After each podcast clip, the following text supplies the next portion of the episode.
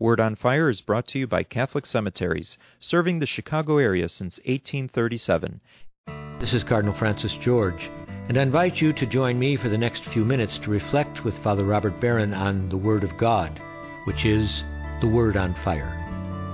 Father Barron will challenge us to open our hearts to the Word on Fire, which is God's Word of love for each of us. If our hearts are open, the Lord can change and transform us so that we might speak with love about the one who is love. The Archdiocese of Chicago, through the generosity of Sacred Heart Parish in Winnetka, now presents The Word on Fire. Peace be with you.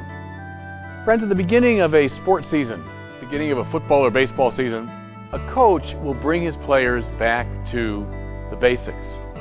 When I was playing football, the coach would always begin the season with the three point stance, with the mechanics of a handoff, the basic moves of the game. Same with baseball.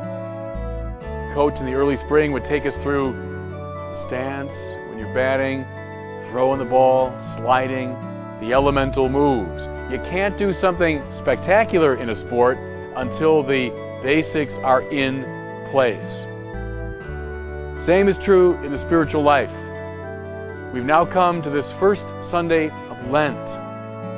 Lent is a time spiritually of returning to the elemental moves of the spiritual life, getting back to basics. There's something very simple and elemental in the readings for Lent because we're being asked to look at these foundations. So, first Sunday, first reading, the church asks us once more to revisit the beginning of the book of Genesis. The story of the creation and the fall. What goes right, what goes wrong. I know we've heard this story a thousand times. The church says we all need to hear it again. Let's now walk through it step by step. Listen now. The Lord God formed man out of the clay of the ground and blew into his nostrils the breath of life, and so he became a living being.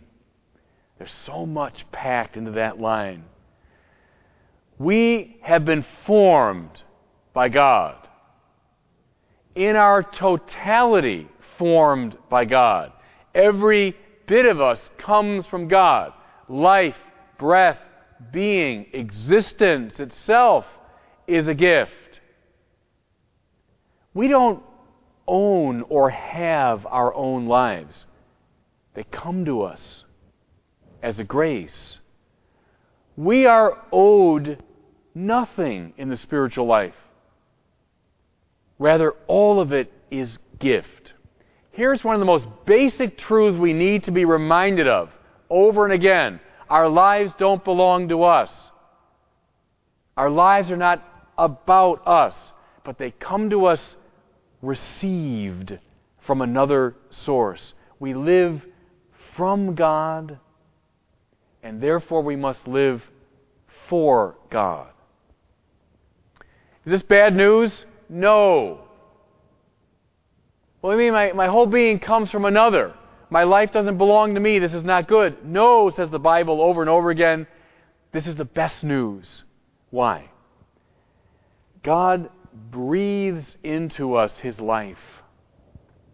We have a living God who wants us to be alive with His life. The trouble is when we start resisting it. We start saying we exist and breathe and choose on our own terms. That's when sadness sets in. A living God who wants us fully alive. That's the message here. You know, I've quoted to you very often that wonderful line from St. Irenaeus Gloria Dei homo vivens. The glory of God is a human being fully alive. That's Yahweh now breathing his life into Adam and Eve.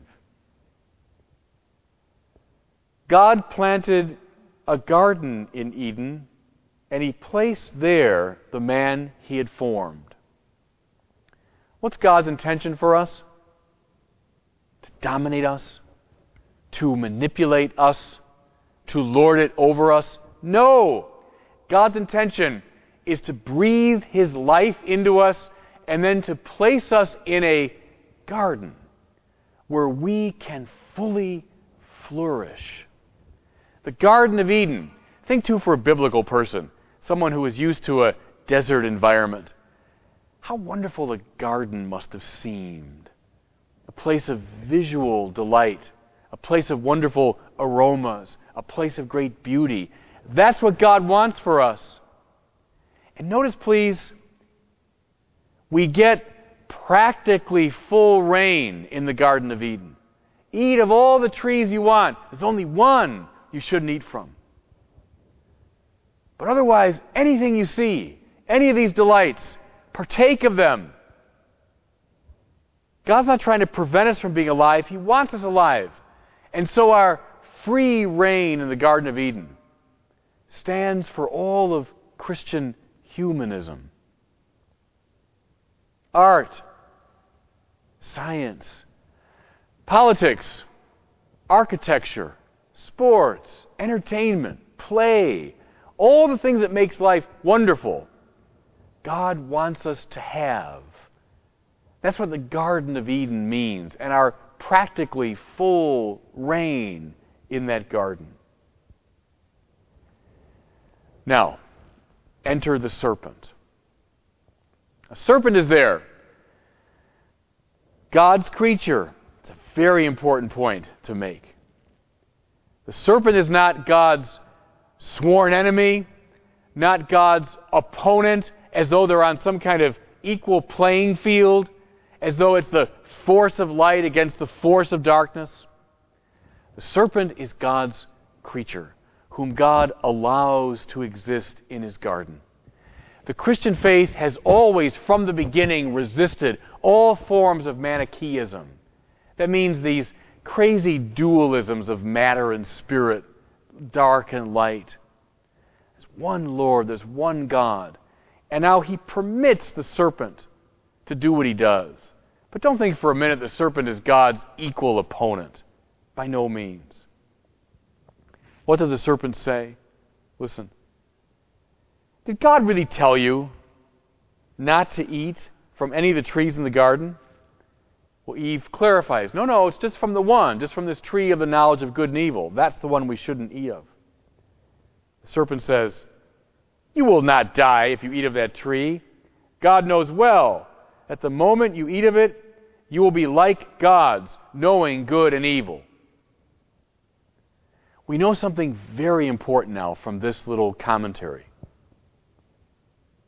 we know how not to read the prohibition.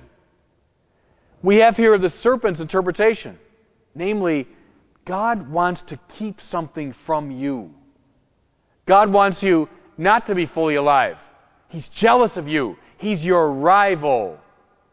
Christians, that's how not to read the prohibition.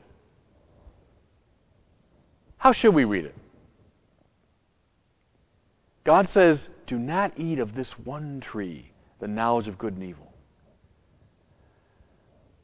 Do not appropriate to yourself the prerogative of determining right from wrong.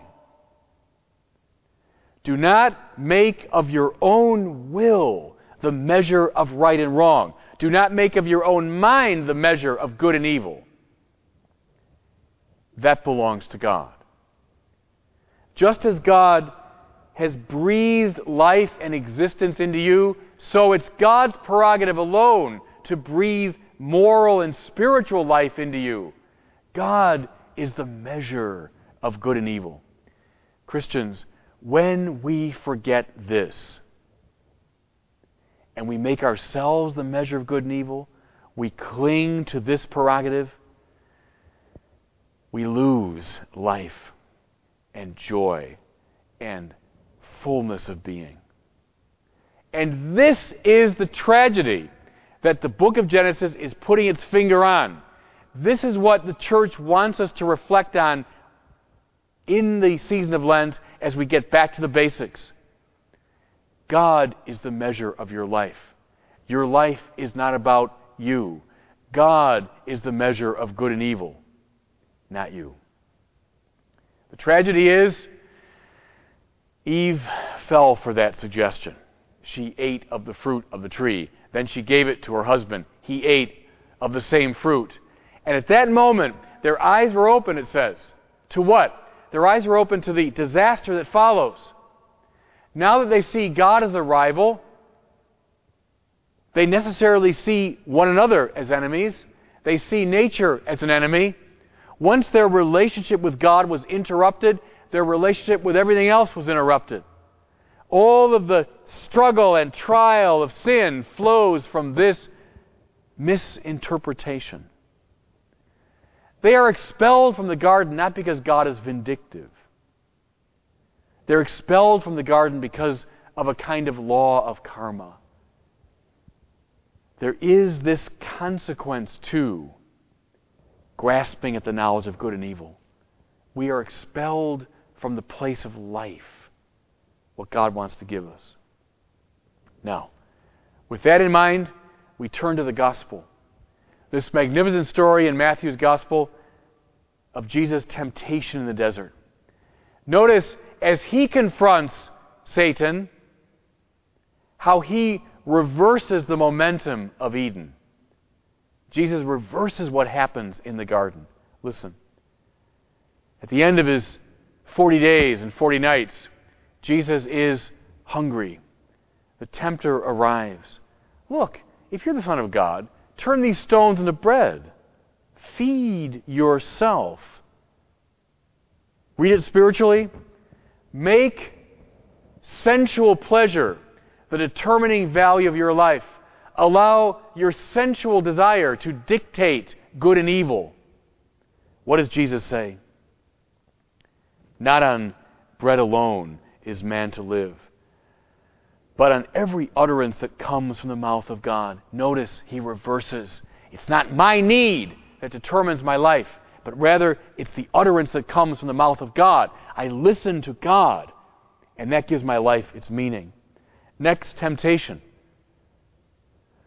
He takes Jesus up to the parapet of the temple. Throw yourself down, for Scripture has it, He will send His angels to bear you up. Glory, my ego, myself on display. Everybody can see me. Even God kowtows to me. The temptation is to make of our own egos the measure of our lives, to make of glory the greatest good. Listen again now to Jesus. You shall not put the Lord your God to the test. Again, he reverses the momentum.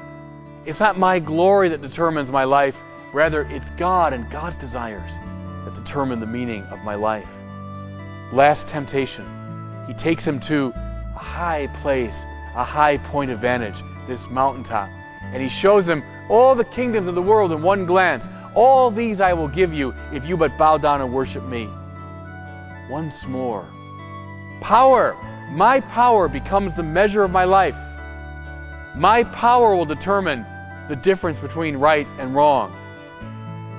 What makes me more powerful? That's right.